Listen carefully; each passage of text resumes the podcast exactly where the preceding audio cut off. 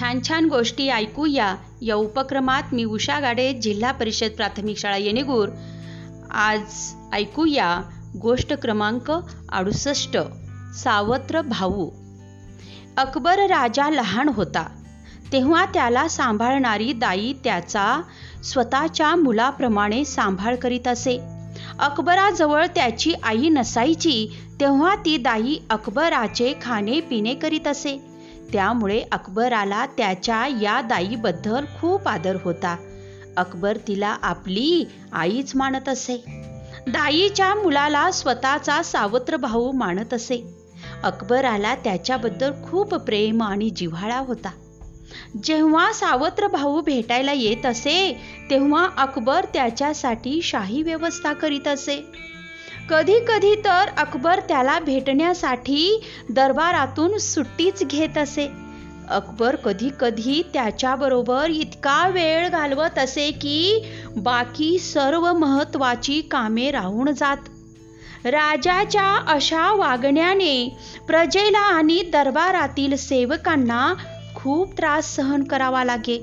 बिरबलला वाटे की अकबराने त्यांच्या कामाकडे दुर्लक्ष करू नये. एकदा अकबराने बिरबलला विचारले की तुला कोणी सावत्र भाऊ आहे का? बिरबल म्हणाला हो महाराज आहे ना. उद्या मी त्याला बरोबर घेऊन येतो. बिरबल खूप दिवसापासून या संधीची वाट पाहत होता. अकबराला त्याच्या चुकीची समज देण्याची संधी बिरबलला मिळाली. दुसऱ्या दिवशी बिरबल एका वासराला दरबारामध्ये घेऊन आला. अकबर बिरबलवर ओरडला बिरबल हा प्राणी दरबारामध्ये काय करत आहे? बिरबलने शांतपणे उत्तर दिले महाराज हाच तर माझा सावत्र भाऊ आहे.